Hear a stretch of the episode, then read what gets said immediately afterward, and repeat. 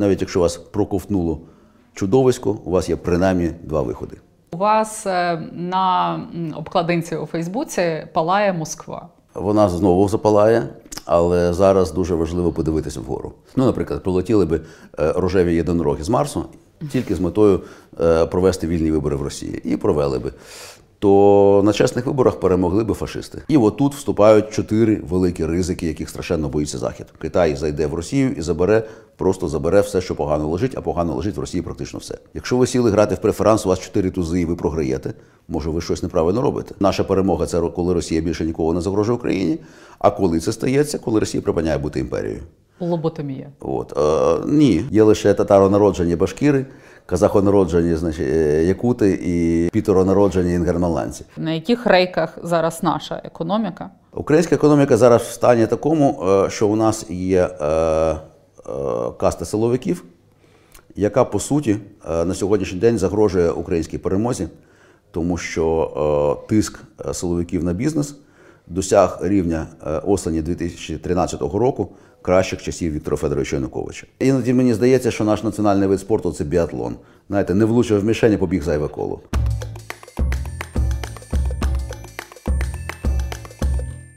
Жовті кеди – символ свободи і оптимізму, і ви на каналі, який сповідує такі цінності. Дякую вам за коментарі і тим, хто нас любить, цінує, з вдячністю приймає подарунок наших серій, і тим, хто критикує, хейтить особисто мене, залишає критичні коментарі з приводу мого інтелектуального і професійного рівня. Для алгоритмів Ютуба пофіг, що там в коментарях, важлива їхня кількість. Чим більше коментарів, тим вище злітає програма. Тому продовжуйте в такому дусі, я вам вдячна. Єдине, що хочу адресувати своїм хейтерам, недоброзичливцям, я бажаю вам щастя. Я бажаю вам щастя! І нагадую, що «Жовті кеди» – це формат, який я для себе розробила і який збираюсь надалі розвивати. Це прості питання, які я насправді вважаю найскладнішими, тому що на них немає простих відповідей. Це розмова з вогником, іноді треба дуже постаратися, щоб його видобути, можна навіть сказати, треба похуліганити. «Жовті кеди» – це жива бесіда, ніколи не лекція з додатковими питаннями. Ну і оскільки в нас є свобода слова, ми завжди зацікавлені дізнатися правду, але я ніколи не втомлюся шукати хороше в поганому, маленького, гарненького коника в авгієвих стайнях світу. В нас завалерило в програмі, був Валерій Чалий, тепер Валерій Пекар, ще треба Залужного покликати для трійці.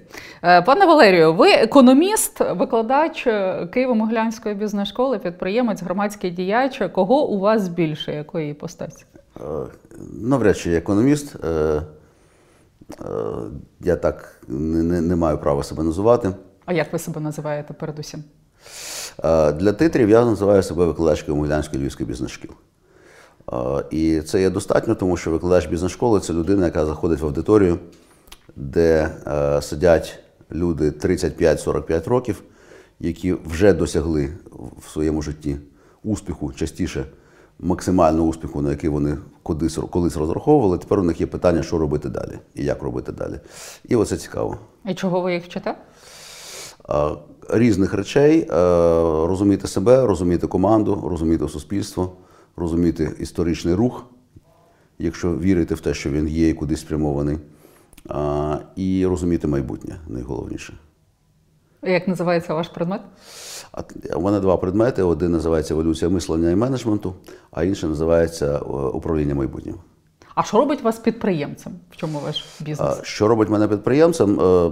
32 роки підприємницького досвіду, починаючи з 92-го року і враховуючи досвід в різних сферах, якщо все підсумувати і брати рік підприємництва в одній сфері за одиницю, то це така достатньо велика цифра виходить.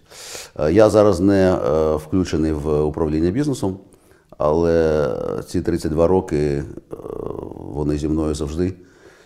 Це все моє життя, по суті. Ну, який це бізнес? Я мав досвід і в видавництві, і в хай-тек, і в нерухомості. Найстаріша компанія – це компанія, яка займається виставками. Угу. Тобто різні сфери. Як добре, що я вас запросила. Але будемо ми говорити про наші актуальні справи. Почну нашу розмову з серйозного-несерйозного. У вас на обкладинці у Фейсбуці палає Москва.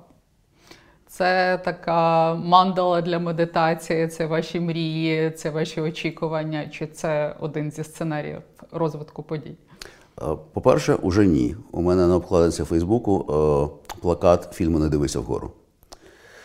Вчора ще горіла Москва. Вона знову запалає, але зараз дуже важливо подивитися вгору. Мені здається, що ми за поточними якимось подіями, в тому числі політичними, навколополітичними, економічними і так далі, перестали розуміти, що головне, щоб запалала Москва. І дуже часто поведінка тих або інших політичних або економічних акторів мені нагадує персонажа фільму «Не дивися вгору», якому я би дав Оскар, якщо б я був в комітеті. На щастя, мене тут ніхто не запрошує. Бо, в принципі, це гасло всього нашого часу. Я вам наведу приклад. Ми всі розуміємо, що ми підійшли до найближче за останні 60 років, ми підійшли до межі глобального конфлікту. Водночас на Давоському форумі, Всесвітньому економічному форумі, питанням глобальної безпеки, яка найбільше на сьогоднішній день впливає на майбутнє світового бізнесу, був присвячений десь приблизно 1% всіх обговорень. Приблизно 80% було присвячено штучному інтелекту. Хоча, з іншого боку, люди кажуть, що основні теми форуму – це те, чого бізнес найбільше боїться і на чому він найбільше прагне заробити. То раніше це були криптовалюти і війна в Україні, а тепер це штучний інтелект і, відповідно, президентство Трампа. Стосовно того, що палає Москва. Нам багато місяців говорили, що перемога – це вихід на кордони 91-го року. На щастя, українське суспільство перехворіло цією оманою. Ми розуміємо, що вихід на кордони 91-го року із продовженням бойових зіткнень, із продовженням обстрілів українських міст, руйнування інфраструктури, із продовженням блокування мурів – це далеко не перемога. А що ж тоді перемога? І тут здоровий глузд мало допоможе, а треба читати класику стратегії. Сер Безіл Лідделл Гарт чітко пояснив, перемога – це мир краще за попередній. Перемир'я, при якому Росія продовжує загрожувати Україні, і ми всі готуємося до наступної війни, це не перемога. Ми пам'ятаємо Першу Чеченську війну, Другу Чеченську війну. В Першій Чеченській війні Росія, по суті, капітулювала, зазнала поразки, вона повернулася і в Другій війні знищила Чеченську Республіку Ічкерію. Отже, перемога – це коли Росія більше ніколи не загрожує Україні. А це означає незворотні політичні зміни в самій Росії. Звичайно, для того немає ніякої необхідності спалювати Москву, хоча це приємно. І зараз в процесі переосмислення української історичної пам'яті кожен історичний персонаж, який хоча б один раз спалив Москву, вже вважається українським національним героєм. Але водночас ми розуміємо, що йдеться не про це, тим більше, що російське керівництво може бути в цей час на Уралі або на Алтаї. Йдеться про глибокі внутрішні політичні зміни в Росії, які роблять її країною безпечною для сусідів, для України, для Грузії, для Казахстану, для країн Балтії і так далі. Просто важко це уявити собі без того, щоб Москва справді палала. От як закінчувалася Друга світова війна? Штурмом Берліна, правильно, цими всіма штуками, Нюрнберзьким процесом. Зараз не йде до того, що буде якийсь Нюрнберг-2, умовно кажучи. Ну, по-перше, цей процес можна провести як в Гаазі за місцезнаходження Міжнародного кримінального суду, так і, наприклад, в звільненій Ялті. Є різні пропозиції щодо того. Я певен, що процес рано чи пізно буде. Можливо, хтось візьме в ньому участь посмертно, як, по суті, посмертно був засуджений Гітлер. Ну, не з юридичної точки зору, скоріше, з моральної точки зору, на Нюрнберзькому процесі, процесі над фашизмом, а не просто над фашистами, над керівниками нацистської держави. Я певен, що цим закінчиться, але водночас ми розуміємо, що в жодної армії у світі не вистачить ресурсу для окупації Росії, а значить, не цим шляхом треба йти, а значить, хтось інший мусить визначити долю Росії і трансформувати її. Чи здатні на це хороші руські? Ну, очевидно, ні. Російські псевдоопозиційні, псевдоліберали, які себе позиціонують як лідери майбутньої прекрасної Росії, мріють тільки про те, щоб Путін кудись подівся і можна було посісти його місце і правити знову величезною імперією. як сказав український філософ Ахтанг Ібрагімов, вони гірші за Путіна, бо Путін є ворог українського теперішнього, а вони є вороги українського майбутнього. Але водночас, чому Росія в її теперішньому вигляді приречена? Тому що вона є імперією. Всі імперії приречені, вони рано чи пізно розпадаються. І ми бачили в ХХ столітті розпад багатьох імперій, майже всіх, от Росія залишилася. Можна сперечатися, чи є ще там ще якісь інші імперії.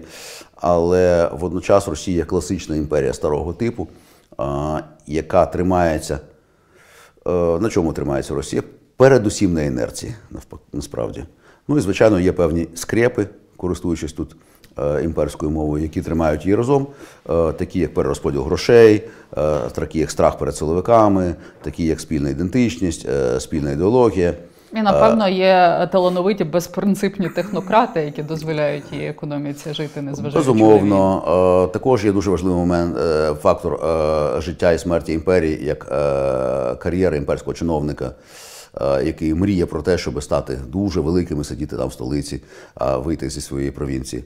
Всі ці скрепи, вони все ще працюють разом з інерцією, але вони щоразу послаблюються і послаблюються. І коли імперія завалиться? Це може статися через 10 днів, це може статися через 10 років. Ми знаємо, що будь-яка імперія розвалюється спочатку дуже-дуже-дуже повільно, а потім раптово. Згадайте 91-й рік.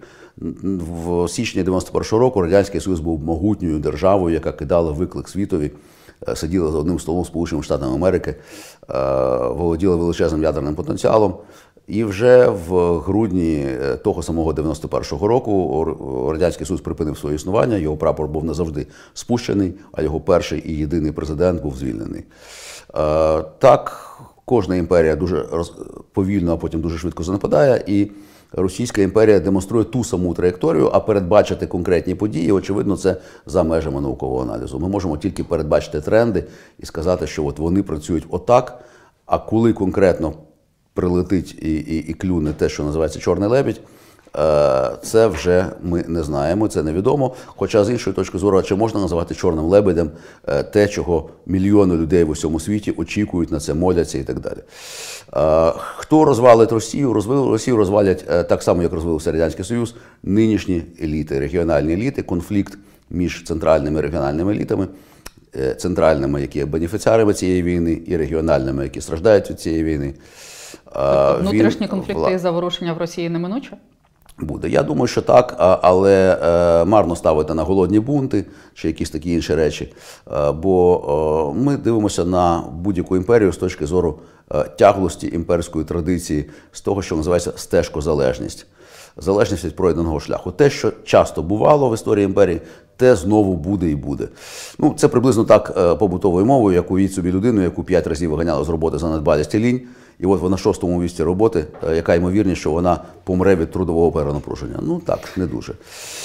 Це, до речі, про демократію в Росії. Ми зараз поговоримо. Отже, так чи інакше, в історії Росії постійно бували палацові перевороти, в історії Росії постійно бували розколи еліт, але в історії Росії ніколи не було щось схожого на успішний Майдан, як це було в історії України, коли низовий горизонтальний народний рух добивається свого результату. А болотна площа? А де результат? Майдан – це те, що перемагає. Ви ж знаєте, якщо повстання вдале, його називають революцією, якщо не вдале, його називають переворотом, який вдалося подолати. Отже, ну і демократія в Росії, вона не є можливою в сучасному форматі Росії, тому що для демократії потрібні демократи. Це таке оксиморон, да, демократія в Росії. Їх знову не завезли цього разу. А якщо говорити більш коректно, то для демократії потрібні незалежні медіа, політичні партії, громадські організації, виборча система, яка рахує, можливо, не дуже чесно, але якось рахує, суди, які якось захищають правильний підрахунок, вуличні агітатори, яких захищає місцева поліція на всьому великому просторі від сходу до заходу, від Владивостоку до Калінінграда. Цього всього нічого немає. Тут хочеться згадати великого російського філософа Ніколая Бердяєва, який казав про 1917 рік, що з лютого до жовтня 1917 року перед очима російського громадянина пройшли парадом всі можливі ідеології і державні системи, і що вибрав росіянин, те, що мав імперію і царя.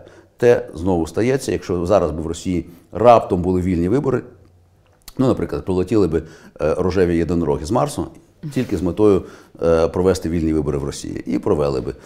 То на чесних виборах перемогли б фашисти, відверті фашисти, які суттєво перевищують Путіна у своїй ненависті до інших народів, у своєму бажанні провести. З тюрми Навальний нічого би не змінив? Звичайно, ні, тому що його ідеї не популярні в Росії, навіть при тому, що він підлаштовується. Можливо, він сам особисто іноді і думає, сам з собою в своїй тюремній камері, що було б непогано припинити війну з Україною. Але водночас, оскільки він політик, а політик мусить підлаштовуватися під виборця, то він, звичайно, буде займати щоразу більш імперську позицію. Ну, і мучеників в Росії не люблять. Він от сидить, якщо він вже довів до того, що його посадили, напевно, він не може бути популярним в російського народу, який поважає грубу силу. Безумовно. Але я припускаю, як один із сценаріїв, сценарний аналіз щодо Росії зробили спільними зусиллями кілька українських аналітичних центрів. Я припускаю, що його можуть випустити і зробити президентом Росії. Реальна влада залишиться у ФСБ. Водночас Навальний і всіляка псевдоопозиційна, псевдоліберальна, псевдоінтелігенція буде щаслива. Ну, а дуже легко показувати Навального Заходу і казати: дивіться, який хороший ліберальний президент, давайте скоріше знімайте санкції, продавайте нам мікросхеми, бо нам треба швидко виробляти ракети, продовжувати обстрілювати Україну. Ну, так Росія не може бути безпечною, якщо там ФСБ продовжує бути головною. Власне, тому повертаємося до того, що наша перемога – це коли Росія більше нікого не загрожує Україні, а коли це стається, коли Росія припиняє бути імперією. Лоботомія. От. Ні, я би сказав, що це… Називаємо це коректно деколонізацією, в дуже м'якій формі це можна назвати рефедералізацією, тобто переведенням реального життя в Росії відповідно до російської конституції. Ну, але справді це неможливо, тому що при мінімальних спробах рефедералізації половина регіонів одразу буде виходити. Тобто дивіться, ви кажете, що траєкторія така сама, як з Радянським Союзом, Росія невпинно рухається до свого розвалу, до своєї поразки. Невідомо, правда, коли це станеться. І це вже буде третій раз, тому що перший розпад Росії відбувся в 1917 році, коли від Росії відкололася Польща, Фінляндія і країни Балтії. Ну, правда, країни Балтії потім повернули. Але Польщу і Фінляндію вже повернути не вдалося. Другий раз етап розпаду – це 91-й рік. І третій етап розпаду ми в очікуванні, я би сказав, в активному очікуванні. Тому що стійкість українського суспільства, звитяга Збройних сил України і робота українських державних організацій з спеціальним статусом наближає той момент, коли Росія вже ніколи не зможе загрожувати ні Україні, ні Казахстану, ні Грузії, ні кому-небудь. Просто мені важко уявити Росію, ну, як колись це Німеччина, так от зробила, вона капітулювала, визнала свою поразку, погодилась, що вона має компенсувати збитки. От мені дуже важко уявити в цій ролі Росії. Тут є кілька речей. Перша, для того знадобилося ціле покоління. Від завершення війни і початку денацифікації до моменту, коли Віллі Брандт стояв на колінах в Варшаві, минуло ціле покоління, протягом якого переважна частина німців вважала, що Гітлер був хорошим політиком, ну, тільки якісь речі зробив неправильно. Себе вважала найбільшими жертвами війни. Не українців, не французів, не британців, не євреїв, а себе. І, що важливо, країною продовжували керувати люди, які керували під час Третього Рейху. Ну, тому що в багатьох випадках просто не було інших людей. Судді, наприклад, або директори шкіл. Якщо всі вони були нацистами, їх нема ким замінити. Тотальна люстрація не завжди спрацьовує в таких випадках. Тому німецький шлях для Росії так само закритий. Окрім всього іншого, німецький шлях пов'язаний з каяттям. Хай довгим, яке триває ціле покоління, хай важким, хай через демонстрацію, примусову демонстрацію в кінотеатрах фільмів про концтабори і жахіття Голокосту. через участь в ексгумаціях і перезахороненнях, коли люди на власні очі бачили це все, не в кіно, через різноманітні навчальні програми. Це великий, важкий шлях, який Німеччина проходила, німецький народ проходив протягом цілого покоління. Нічого такого для Росії неможливо, тому що для Росії, в принципі, немає опції каяття. Каяття – це достатньо християнська річ. Ну, так само, як в інших авраамічних релігіях, в іславі, юдаїзмі. Її страждання виведено в культ. Ну, ми розуміємо, що Росія – це не християнська країна. В принципі, навіть і християнські, навіть православні ієрархи найбільше визнають, що Росія вже відійшла від християнства. Опції каяття не існує як масової. А що ж тоді робити? Яким чином подолати тоді оцю категорію вини? Дуже просто. Через зміну ідентичності. Якщо каяття закрите, ну, ми з вами розуміємо, що через каяття можливий вихід з цієї травми. А якщо каяття не є доступною опцією, то що залишається? Можна змінити ідентичність. Можна сказати, вибачте, а я не росіянин, а я народжений в Бурятії якут, народжений в Якуті татарин, народжений в, там не знаю хто, народжений в Санкт-Петербурзі інгерманландець і так далі, і так далі. Ну, власне, ми вже бачимо, як російські підприємці позиціонують себе в міжнародних спільнотах як казахонароджений, вихований в Латвії, громадянин Ізраїлю, наприклад. Тобто вони незаром не згадують про Росію як про частину своєї ідентичності. От, власне, і хтось із українських соціологів так і сказав, що уявіть собі, що завершилася війна, а росіян нема. Є лише татаронароджені башкіри, казахонароджені якути і пітеронароджені інгерманландці. Через зміну ідентичності дуже легко це зробити. І, власне, це знов-таки не нове. Ми бачили це в 91-му році, коли був парад ідентичності, коли люди починали шукати свої корені і шукати, хто вони, знаходити нову ідентичність для себе. А якщо це зробили все росіяни, якщо це все зробили московити, а я якуто народжений бурят, чи навпаки, то мені немає потреби каятися. Це просто до мене немає жодного відношення. І через таку зміну ідентичності, власне, росіяни і будуть виходити з цієї халепи. Що, в принципі, сприятиме дуже швидкому зростанню нових незалежних держав. До речі, про нові незалежні держави. Вони будуть, очевидно, мати дуже різні траєкторії розвитку. Не всі вони будуть демократіями. Не всі одразу будуть демократіями. Бачите, це то, чого бояться цивілізовані уряди? Ми зараз поговоримо про те, чого боїться Захід, тому що Захід точно не боїться того, що вони не будуть демократіями. Захід прекрасно співпрацює з автократіями. Захід боїться ядерних валізок в різних руках, як колись в 91-му році. Зараз ми поговоримо про це. Головне, що вони почнуть свій шлях. Розумієте, коли людина виходить з концтабору на волю і дуже довго йде пустелею і невідомо куди, хтось дійде, хтось не дійде, хтось помре, хтось, можливо, навіть повернеться в концтабір, але ті, хто не повернеться в концтабір, ті, хто на своєму вільному шляху, у них принаймні є шанс. Я певен, що переважна більшість цих нових країн, які утворяться найближчим часом на російських теренах, буде великими союзниками України і в економічній, і в політичній сфері. Для багатьох із них України є історія успіху.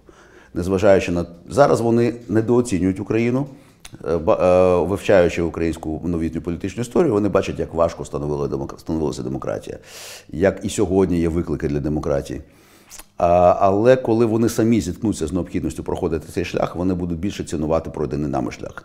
Сьогодні для багатьох із них більшими зразками є країни на кшталт Казахстану чи Азербайджану. Але є і такі народи, які дивляться, наприклад, на Естонію і кажуть, чому естонці, яких лише мільйон, яких не було нікого державності до початку ХХ століття, а сьогодні це одна з найбільш розвинених країн в Європі. Чому ні? Ну і, звичайно, ті, хто ближче до Японії, можуть туди орієнтуватися на демократичні країни Азії, тому що колись існував міф, що демократія можлива лише в Європі або в заокеанських паростках європейської цивілізації, а сьогодні ми бачимо, що демократичних країн в різних куточках світу стає все більше.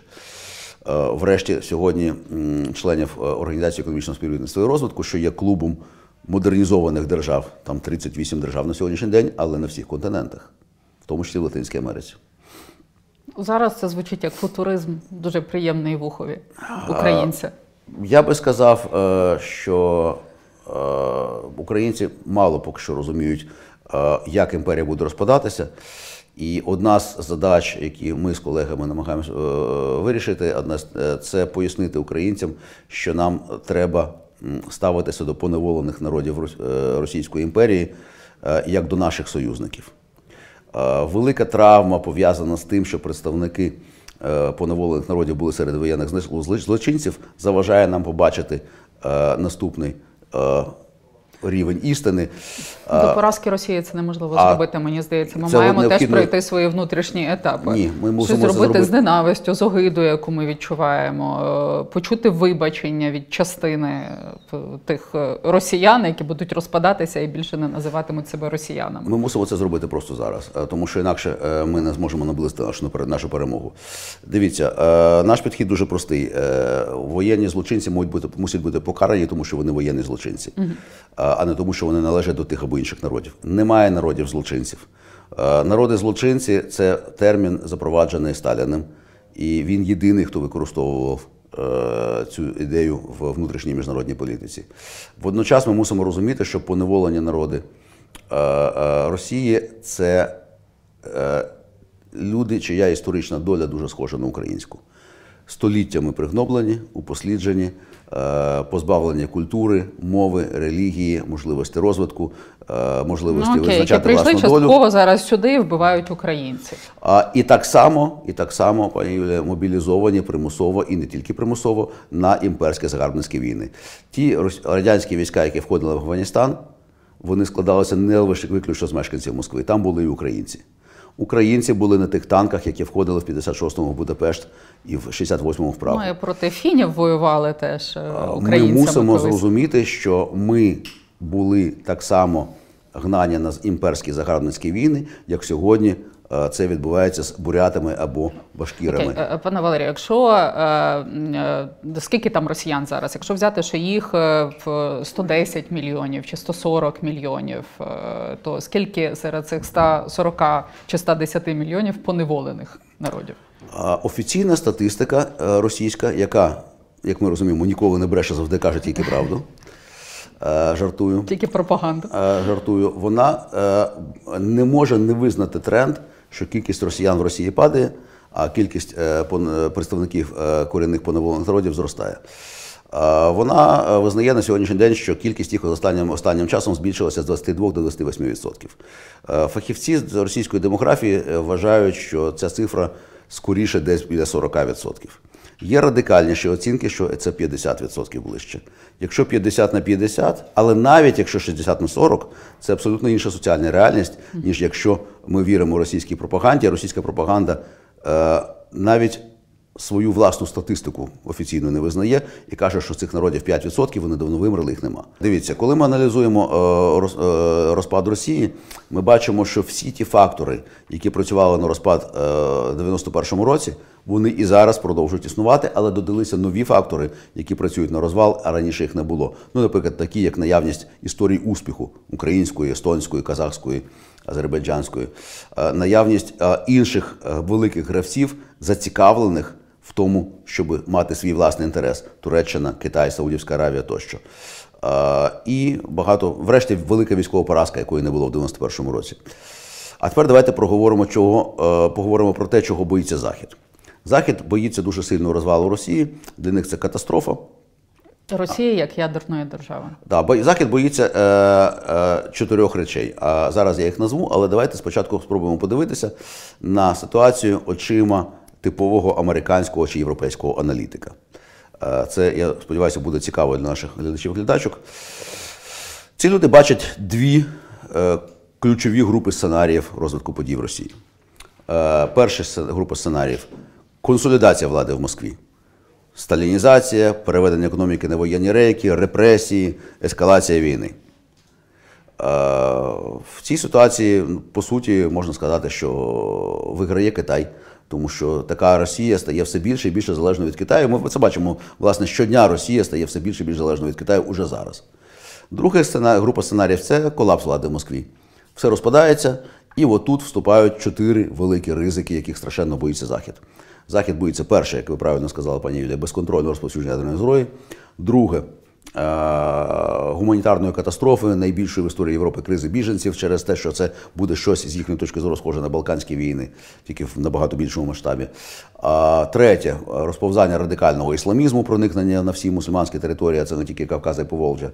І четверте. Це того, що коли Росія почне розпадатися, то Китай зайде в Росію і забере, просто забере все, що погано лежить, а погано лежить в Росії практично все. І от сидить такий типовий аналітик, пише звіт своєму босу, людині, яка визначає політику стосовно Росії, і бачить два сценарії. Перший сценарій дуже поганий. Америка програла, Європа програла, Україна програла, Китай виграв.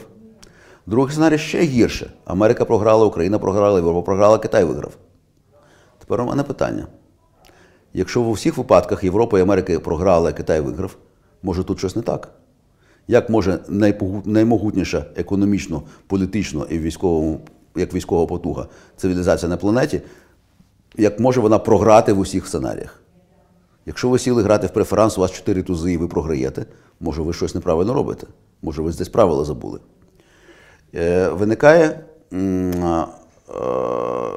Виникає відчуття, що це пастка. Класика стратегії стверджує, якщо у вас нема виграшних сценаріїв, значить хтось навмисне звузив вашу рамку. Розширте рамку, не дозволяйте нікому звужувати вашу рамку, і ви побачите виграшні сценарії. Ну, знаєте, як кажуть, навіть якщо вас проковтнуло чудовисько, у вас є принаймні два виходи. І дійсно така пастка існує. Ця пастка називається москвоцентризм. І ця пастка розкладена, акуратно зроблена Москвою для Заходу, і Захід в неї потрапив. Але це не 2 роки тому сталося, і не 10 років тому, і навіть не 30 років тому. Це сталося багато десятиліть тому.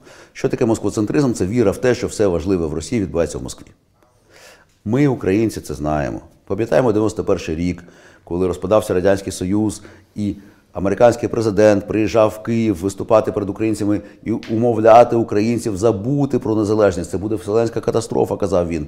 Ця промова, одна з найгірших промов американського президента в 20-му сторіччі, як думає американська політологія, отримала назву котлета по-київськи. Chicken Kyiv speech. Через 3 тижні незалежність України була проголошена, і трагедії не сталося, планета не впала в безодню. Так і зараз. Ми кажемо нашим колегам західним, що ми добре пам'ятаємо, а я добре пам'ятаю, 91-й рік, ми добре пам'ятаємо котлету по-київськи, а зараз у них котлета по-татарськи. Друга страва цієї самої, значить, продуктової лінійки. Вони знов вірять в те, що все важливе відбувається в Москві, а якщо у вас є 1 біт інформації, сподіваюся, наші глядачі і глядачки знають, що таке біт, то у вас є 2 сценарії. Третій сценарій в 1 біт уже не лізе. Або сильна влада в Москві, тоді сталінізація і катастрофа, або слабка влада в Москві, тоді колапс і катастрофа. Значить, хтось навмисно звузив рамку, ми знаємо хто. Це зроблено в Москві. Просто питання, чому інші повелися? Тому що завжди... О, це хороше питання, до речі, я на нього трошки згодом відповів. Давайте подивимося тепер, як вийти з цієї пастки. Очевидно, треба розширити рамку і зрозуміти, що окрім Москви є ще інші регіони. І там відбувається життя. Не Москва розвалила Радянський Союз, Радянський Союз розвалила Україна разом з іншими республіками. Звичайно, Росія грала в тому певну роль, але не ключову. Якщо б не позиція українського суспільства, якщо б не позиція українських еліт, причому як нових еліт, національно визвольних рухів, так і старих еліт, Кравчука і його компанії старих радянських комуністів, які, власне, і розвалили Радянський Союз. Звичайно, з великою участю націонал-демократів, як тоді називалася ця когорта. Але, по суті, якщо б однієї з цих категорій не було, то нинішньої України би не існувало. Отже, якщо ми маємо тепер дивитися не лише на Москву, то ми розуміємо, що є і третій сценарій – перебалансування влади. Влада в Москві послаблюється, але влада в інших місцях посилюється і катастрофи не виникає. Тому що… Повертаємося до того, пані Юлія, що ви сказали, чого боїться Захід. Тому що, по-перше, ядерна зброя. Всі національні еліти прекрасно віддадуть ядерну зброю в обмін на міжнародне визнання і гроші, тому що всім потрібні будуть міжнародні визнання і гроші, як це віддала Україна. Ті люди, які зараз скаржаться, що ой, Україна віддала ядерну зброю, треба б не було віддавати, ці люди просто не жили в ті часи, або, можливо, жили і не дуже розуміли, що відбувається, і вони не знають, що таке величезні гроші, які потрібні на цю ядерну зброю, що таке неможливість її використати, що таке відсутність міжнародного визнання і міжнародної фінансової допомоги. І врешті, давайте згадаємо, що між 91-м роком і 86-м роком, роком Чорнобиля, минуло лише 5 років. Ненависть до всього ядерного в Україні на той момент була дуже висока. Коли люди розуміли, що по всій країні розкидані маленькі Чорнобилі, людей трусило. Просто ми не змогли отримати гарантії безпеки. Мабуть, недостатньо досвідчення, або хтось злочинно це зробив, я не знаю. Це те, чого нам дуже сильно бракує. Москвоцентризм, те саме. Якщо уважно читати Будапештський меморандум, то виникає враження, що це гарантії безпеки, а не для України, а для Росії. Що якщо Росія не зможе стати самостійною країною, то це гарантія того, що Росія має право навести там лад і обов'язок. Отже, ядерну зброю віддадуть міжнародним агенціям. Кризи біженців, балканізації, гуманітарних катастроф не буде, тому що кожні еліти захочуть бути осередком безпеки, стабільності і порядку. І вони вже зараз ведуть перемовини між собою, і вони вже зараз домовляються, яким чином не допустити цього. Радикального ісламізму не буде, тому що якраз ісламський націоналізм і запобігає радикальному ісламізму. Я зараз не буду занурюватися в деталі того, які течії є в сучасному ісламі, але очевидно, що люди, які хочуть жити в незалежному Татарстані, в незалежному Башкортостані, в незалежній Чеченській Республіці Ічкерія, очевидно, що ці люди мріють про свою власну країну, а не про великий ісламський халіфат на весь світ, де немає ні кордонів, ні ідентичності, бо їм для того треба перестати бути чеченцями, татарами, інгушами, аварцями, лезгінами і так далі. А вони якраз мріють про те, щоб залишитися ними і бути ними, і розвивати свою ідентичність. І нарешті Китай. Всі тюркські і монгольські народи ненавидять китайців, бояться їх, розуміють, яка це величезна страшна імперія, гірша, ніж Московія. Бачать, що відбувається з тибетцями і уйгурами в Китайській Народній Республіці, і розуміють, що Китай дуже швидко їх поглине, перетре на порох, тому вони мріють про союз з Сполученими Штатами Америки, з Європою, з Україною, яка, нагадаю, для них є певною мірою зірцем, і з демократичними, ну, хто ближче до Азії, то, звичайно, з демократичними країнами Азії, такими як Японія, Південна Корея і так далі. І тепер повертаюся до вашого останнього запитання. А чому Захід потрапив в цю пастку? Ой, тут є купа причин. Починаючи банально від російських грошей, тому що росіяни багато років платили гроші аналітичним центрам. І інерції, напевно, і пропаганди. Звичайно, тому і російська пропаганда. Хто готовий вибратися з пастки, мене більше цікавить. І російська культура, і нарешті просто страх. Хто готовий вибратися? Британці вже готові? От вони виглядають найсміливішими. Британці, країни Скандинавії виглядають на сьогоднішній день, я б не сказав найсміливішими, я б сказав найреалістичнішими. Тобто, ви пам'ятаєте, з чого ми почали? Не дивіться вгору. Don't look up. Don't look up. Якщо дивитися вгору, тобто, ну, наші глядачі і глядачки розуміють, що це метафора, якщо дивитися в реальність, якщо знайти зв'язок з реальністю, встановити його, то зрозуміло, куди все рухається. І дійсно виглядає так, що, ну, країни Балтії, безумовно, тут на першому місці, вони дуже добре знають, що така російська радянська імперія. Ну, а далі виглядає таким чином, що британці і країни Скандинавії на сьогоднішній день бачать світ найреалістичніше. Я думаю, що наступний країна в цьому переліку є Польща, адже Польща так само має дуже хороший досвід того, як жити в Російській імперії, як з неї вириватися, як відновлювати свою власну незалежність після цілого століття неіснування на мапі Європи. Я думаю, що і Чеська Республіка, яка дуже сильно нами недооцінена як наш союзник, також має бути зарахована в цей список. Ну, добре, чого нам зараз не вистачає, щоб ми могли сказати, що в нас 4 тузи, справді, в руках? Я думаю, що нам не вистачає передусім власної стратегічної, скажімо так, далекозорості. Української, власне. Української.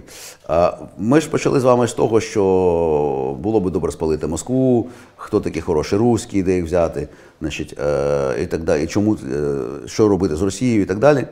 У нас ж що побутує серед маси українських громадян і громадянок? Залити бетоном, забути, прокопати канаву, запустити крокодилів. Вибачте, ракети перелітають через крокодилів, отак, бо балістичні траєкторії. І так далі, і так далі. Навіть сьогодні, коли я запрошував через соціальні мережі на виступ одного з лідерів рухів, об'єднання рухів корінних поневолених народів, навіть сьогодні в коментарях мені писали, чому ми мусимо думати про те, що там буде, та забути про них, хай вони самі розбираються. Якщо ми хочемо наступної війни через кілька років, то можна забути. Або наступної війни через покоління. Кому сподобається, щоб наші діти там воювали через покоління в наступній війні? Нікому не сподобається. Значить, ми мусимо думати про те, що там робити. І, звичайно, що ми не можемо навести там лад. Вони можуть навести там лад. Наша задача їм допомогти. Так, добре, давайте собі спочатку допоможемо в скрутному становищі. А для того нам потрібно допомогти їм. Це, по суті, другий фронт. Наша перемога безпосередньо пов'язана з глибокими політичними змінами в Російській імперії. Добре, але нам потрібна зараз допомога сильних, а ті, що зараз є слабкими, про них ми потім подумаємо, чи я неправильно мислю. Ну, я розумію, що це не стратегічне мислення. Що швидше вони виростуть і розвалять Росію, то швидше у нас буде мир, перемога, і післявоєнне відновлення і щастя. Тому це наш інтерес. Ми мусимо дбати про те, щоб вони відкрили другий фронт якомога швидше. Угу. От. І коли ми будемо самі розуміти, хто наш потенційний союзник там всередині, ми, по-перше, припинимо ганятися за хорошими руськими, яких не існує. Ви мене ще минулого нашого спілкування навчили, що треба росіян оцінювати корисні їхні дії чи не корисні їхні дії, і забути взагалі про концепцію хороших чи поганих русських. Але ж, незважаючи на те, що ваші ефіри дуже популярні, є чимало людей, які продовжують з цим носитися, запрошувати їх на різноманітні телеканали, давати їм сторінки українських газет, журналів. А ми мусимо розуміти, що наші союзники – це ті люди, які прагнуть утворення нових незалежних держав. От. Для мене, наприклад, це ті люди, я не знаю, там, чи є хороші русські, але є точно хороші татари, хороші башкіри, хороші чеченці, хороші сибіряки, хороші уральці, хороші кубанські і донські казаки, хороші інгерманландці зі столицею в Санкт-Петербурзі. До речі, ця Балтійська республіка з населенням 7,5 мільйонів людей і з потужною економікою може бути дуже успішною достатньо швидко. От. Ось, власне, наші союзники. Ну і після того, як це перший крок, а після того, як ми самі усвідомлюємо наш стратегічний інтерес і почнемо для цього працювати, а тут, я переконаний, кожне українське міністерство має щось собі, якийсь шматочок роботи зробити. І тут знайдеться робота для кожного органу виконавчої влади в Україні. Бо якщо ми хочемо встановлення на теренах, давайте називати це Північною Євразією, на теренах нинішньої Російської імперії, режимів, які є дружніми до України, ми мусимо до цього долучитися. І, звичайно, зрозумівши самі, ми мусимо потім показати цю картинку нашим західним партнерам, нашим союзникам, які на сьогоднішній день потрапили в цю пастку, і самі вони з цієї пастки не вистрибнуть. Їм потрібна тут наша допомога, тому що ми дуже добре розуміємо Росію. Коли нам кажуть західні професори, що у нас російські студії більше півсотні років, а у вас в Росії, в Україні загалом немає російських студій, що можете знати про Росію нам розказати? Я їм зазвичай відповідаю, що наші російські студії на нашій шкірі закарбовані. Можемо показати зарубки. І, безумовно, якщо не жартувати, а говорити серйозно, то ми маємо оптику набагато краще пристосовано до розуміння ситуації в Росії, аніж ті, хто дивляться на неї через океан, походу ще захоплюючись Чайковським і Достоєвським. Ну і, звичайно, Пушкіним і Збродським. Окей. Так уже для компанії таких хороших імперців. От. Я читала маніфест Сталого миру, серед авторів якого є ви, наша партнерка Ольга Айвазовська з ОПОРи, Олександр Матвійчук, наша Нобелівська лауреатка. Дуже багато підписантів з української еліти під цим документом. І головна суть, що мир неможливий без справедливості. Як нам зараз працювати на цю справедливість? Справедливість – це покарання винних, зокрема і економістів, технократів, які допомагають Росії триматися. От, ну це я не знаю, це виплата нам, компенсація збитків. Їх всі неможливо компенсувати, як в цьому документі сказано. Ну, хоча б матеріально можна нам компенсувати, це все треба починати робити. Як досягнути цієї справедливості в умовах, коли Росія не визнає, що щось зробила не так? Та Росія, яка зараз має програти, щоб ми мали справедливість. Як досягнути справедливості? Безумовно, ви правильно визначили червону нитку цієї всієї роботи. До речі, всім нашим глядачам і глядачкам раджу почитати «Маніфест Сталого миру». Просто забивайте в гуглі «Маніфест Сталого миру» і ви його побачите. Він є українською, англійською, іспанською мовою. До речі, переклали російською мовою і опублікували його зовсім не «Хороші русські», а сайт «Вільний дель урал», де працюють представники національно-визвольних рухів народів Поволжя, передусім татари, башкіри, ну і інше, звичайно. І наша ідея в тому, що справедливість і мир дійсно пов'язані нерозривно. Нам кажуть, що мир і справедливість несумісні. Хочете миру? Забудьте про справедливість. Пожертвуйте справедливість. Хочете справедливості? Ну, забудьте про мир, будете воювати до безкінечності. Ми віримо, що вони отак пов'язані нерозривно, тому що не можна досягти справедливості, не маючи миру, але не можна досягти миру, не маючи справедливості, бо непокаране зло завжди повертається. І це є відповідь на ваше питання, тому що справедливість може бути лише після миру. Спочатку перемога, а потім сталий мир. Власне, незважаючи на те, що маніфест сталого миру окреслює шлях до перемоги, він насправді називається «Маніфест сталого миру», тобто того, що настане після перемоги. Тобто спочатку поразка Росії, а потім поговоримо про справедливість. А зараз накопичуємо матеріали для цього. Абсолютно так. Тобто зараз ми накопичуємо матеріали і, звісно, якісь процеси починаються вже зараз. Ми знаємо, що Міжнародний кримінальний суд вже зараз відкрив справу проти Путіна. До речі, йдеться не лише… Справедливість – це не лише покарання винних, а там розписані категорії винних, і яким чином міжнародне право зараз дозволяє переслідувати цих винних. Дуже важливо провести чітку межу між винними і невинними, як ми вже говорили. Звичайно, що моральну відповідальність за війну несуть всі громадяни Російської Федерації, але водночас ми мусимо чітко розрізняти злочинців і тих, хто не вчинив кримінальних злочинів. Знов-таки нагадаю, народи-злочинці – це термін сталінського права. Йдеться про відшкодування матеріальних збитків, йдеться про повернення викрадених дітей, це дуже важлива проблема, йдеться про повернення, про визнання нечинними, по суті, анульованими, порожніми всіх правочинів, які вчинені на тимчасово окупованих територіях. І багато-багато інших речей розписані, щоб не забути того, що треба зробити. Виперти Росію з Радбезу ООН, їй там не місце? Чи взагалі перезавантажити ООН, щось інше створити? Тут існує цікава історія про те, що Росія насправді є єдиною країною, яка є членом ООН, яка ніколи не виконувала вимогу статуту ООН про те, що членом ООН можна стати лише через вступ до цієї організації. Росія ніколи не вступала в ООН. За рахунок певної, скажімо так, креативної роботи з документами, називаємо це так, по суті, за рахунок підробки, якщо простою мовою, вони передали собі незаконно місце Радянського Союзу. Комусь це було вигідно. Бізнес, як завжди. Бізнес, як завжди, є гасло Заходу в усі часи. Не всі розуміють, що це вже не може бути. І, по суті, Росія мала би не з Ради безпеки ООН просто вийти, займаючи там місце, яке називається Радянський Союз, якого вже нема. А Росія мусила би пройти процедуру вступу в Організацію Об'єднаних Націй, якщо хоче бути її членом.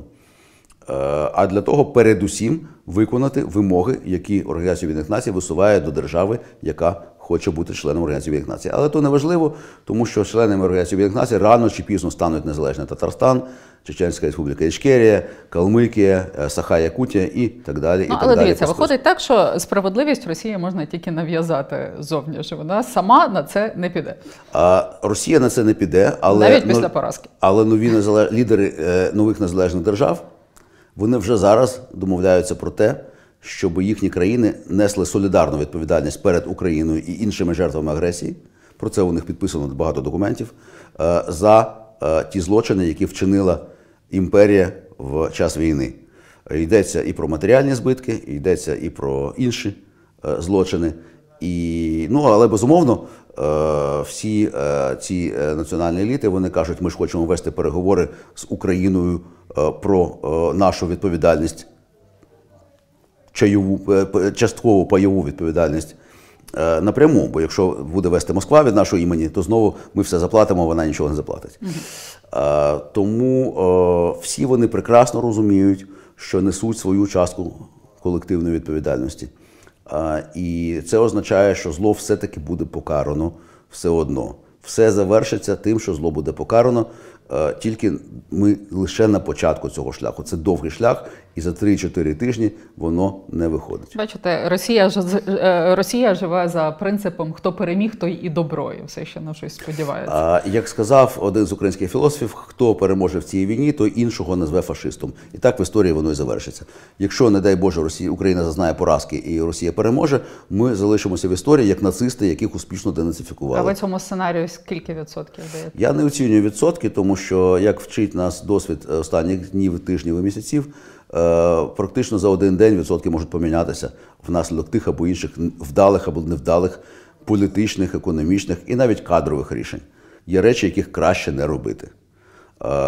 Ті люди, які роблять невдалі політичні, економічні і інші вчинки, вони просто не думають про це, вони думають, що Україна безмежно стійка і все одно вистоїть. Це не гарантовано. От, пане Пекар, я вас зараз процитую.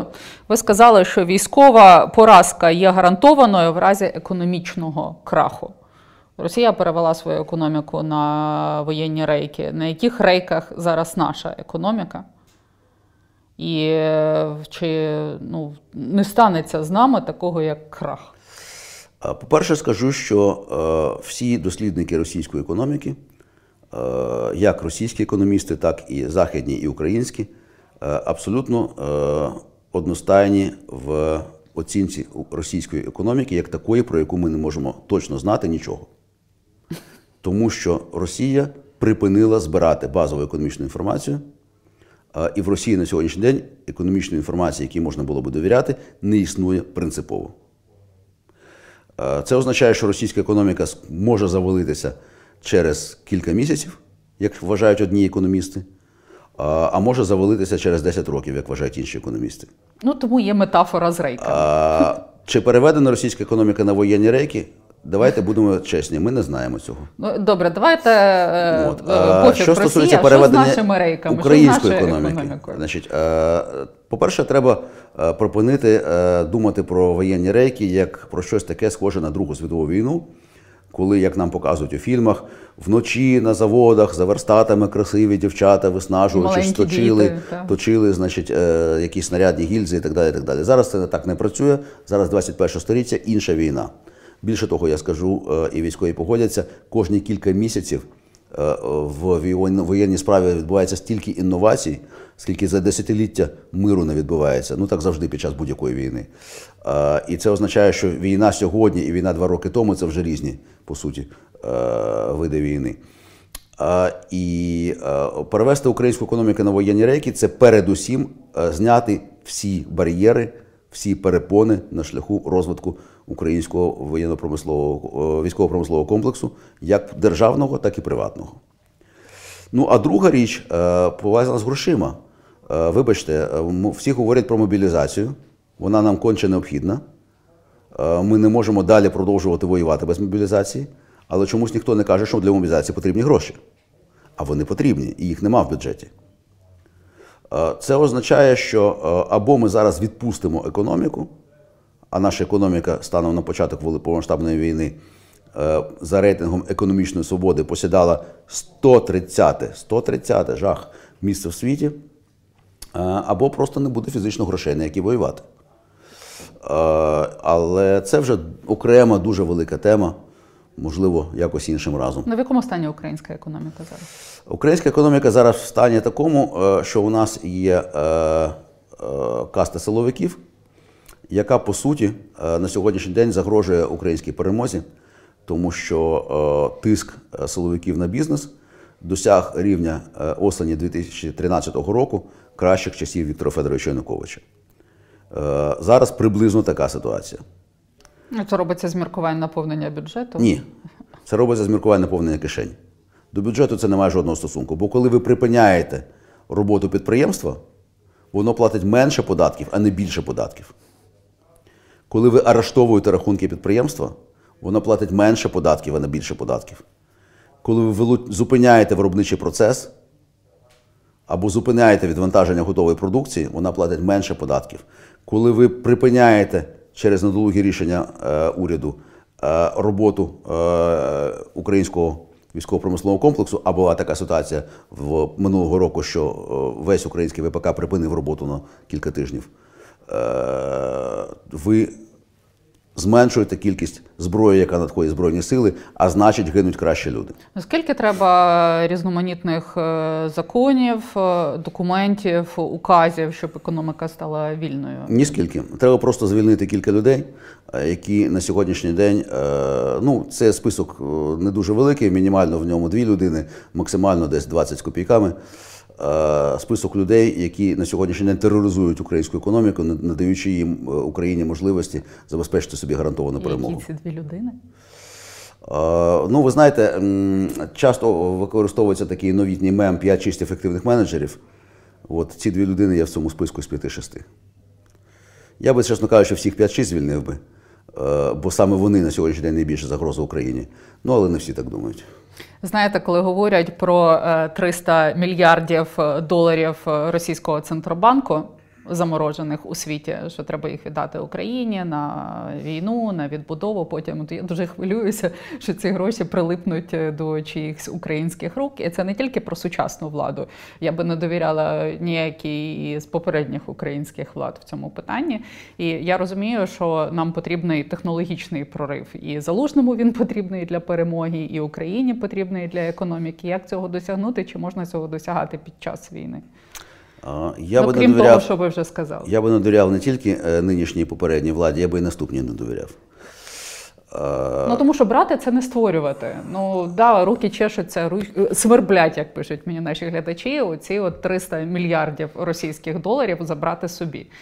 Ну, але ж ми маємо щось створювати самі, ми маємо приваблювати сюди гроші, щоб вони тут працювали, щоб вони тут залишались. По-перше, якщо проаналізувати досвід всіх країн, які зробили економічний стрибок після війни, а будь-яка війна, незважаючи на те, що це кров, смерть, розстраждання і руйнації, створює шанс на якісний економічний стрибок, який можна змарнувати, а можна використати. От якщо взяти тих, хто використав, не змарнував, і подивитися, що там, ми побачимо одні і ті самі речі, ми побачимо парасольку безпеки міжнародну, ми побачимо верховенство права, ми побачимо економічну свободу і так далі, і так далі. Треба просто відкрити, треба просто українському бізнесу зняти кайданки з рук. Ми продовжуємо жити в дуже невільній економіці, через те у нас дуже бідна країна, і це, певне, замкнене коло. Бідна країна, мало податків, мало грошей на оборону, освіту, охорону здоров'я, пенсії, низькі зарплати, низька додана вартість, низька продуктивність праці, бідна країна, і поїхали по другому колу. Іноді мені здається, що наш національний вид спорту – це біатлон. Знаєте, не влучив в мішені, побіг зайве коло. Ну, тобто для нас важливіша вільна економіка, ніж ці 300 мільярдів кремлівських. Вони всі прийдуть тоді, коли в нас буде вільна економіка. До того, ви думаєте, нам їх не отримати? Я думаю, що нам будуть потрошечку розморожувати і допомагати якимись дуже невеличкими шматками. Але, по-перше, згадаємо, що сьогодні Захід боїться української перемоги так само, як української поразки. Ми не змогли поки що пояснити Заходу, що наша перемога – це їхня перемога, а наша поразка – це їхня поразка. Поки що для них наша поразка і наша перемога однаково неприйнятні. І про це відверто пише західна преса. А по-друге, я би так сказав, після перемоги Росія заплатить за все. Але для того спочатку треба отримати перемогу.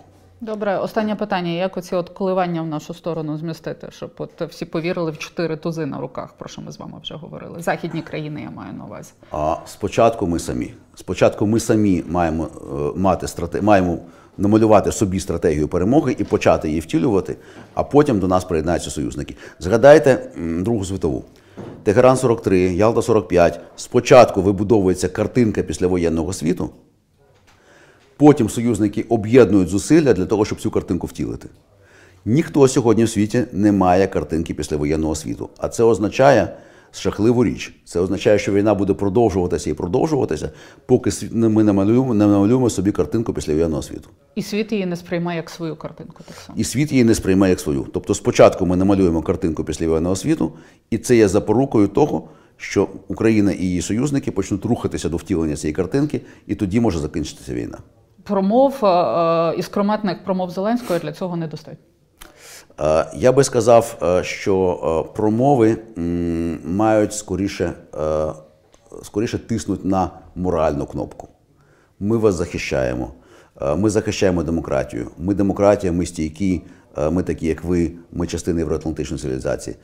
Ця моральна кнопка, цей моральний наратив дуже добре працював у 22-му році, але вже не працював у 23-му році. І ми, по суті, пройшли весь 23-й рік, повторюючи цю жульку, яку Захід уже не сприймає. Заходу тепер треба говорити про економічні переваги перемоги України, а не про моральні. Ну, стомлюються люди від одних і тих самих наративів. Заходу треба говорити про те, яким буде світ після війни і чому це вигідно Заходу. На Всесвітньому економічному форумі в Давосі я виступав на дискусійній панелі, яка називалася «А що, якщо Україна зазнає поразки?». І от я вирішив перевернути стіл, як кажуть. Я кажу, не хочу говорити про те, а що, якщо Україна зазнає поразки. Я кажу, а давайте подивимося, а що, якщо Україна переможе? Яким буде цей світ? Які є переваги життя в такому світі? Політичні, економічні, безпекові, якими є виграші всіх учасників процесу, не лише західного світу, Індії, ісламського світу, інших важливих країн і регіонів. Когось ви переконали? Подивимося. Це же крапля, крапля, крапля, точить камінь. Читаємо Каменяря. Там все описано. Лупаємось у скалу. Лупаємось у скалу, і це не на один день.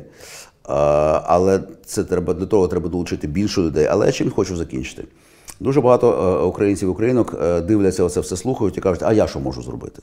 От я що, проста людина, що я можу зробити? Я не дипломат, не підприємець, не митець світового рівня, не там журналіст фантастичний і так далі, і так далі. І тут хочеться сказати, по-перше, простих людей в Україні нема. Це в Росії прості люди. У нас кожна людина складна. По-друге, от якось я зустрів хлопця, у нього була майка вдягнута, і там було написано «Україна всередині». Ну, це поетично, от «Україна всередині», «в серці», а насправді треба було б не майку таку зробити, а бандану. Знаєте, така бандана, це «Україна всередині». Про що йдеться? От те, що всередині цієї черепної коробки, у кожного з нас і кожної з нас є невеличка частина України, за наведення ладу, в якій ми особисто відповідаємо. От ніхто, крім мене, не наведе порядок тут.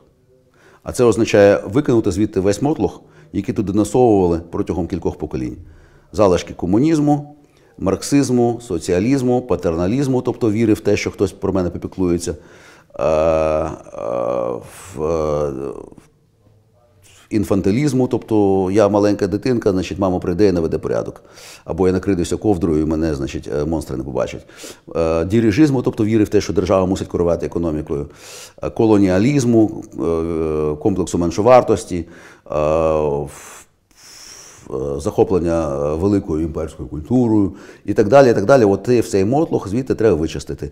Якщо це все підсумувати, то це можна сказати словами поета «Геть від Москви».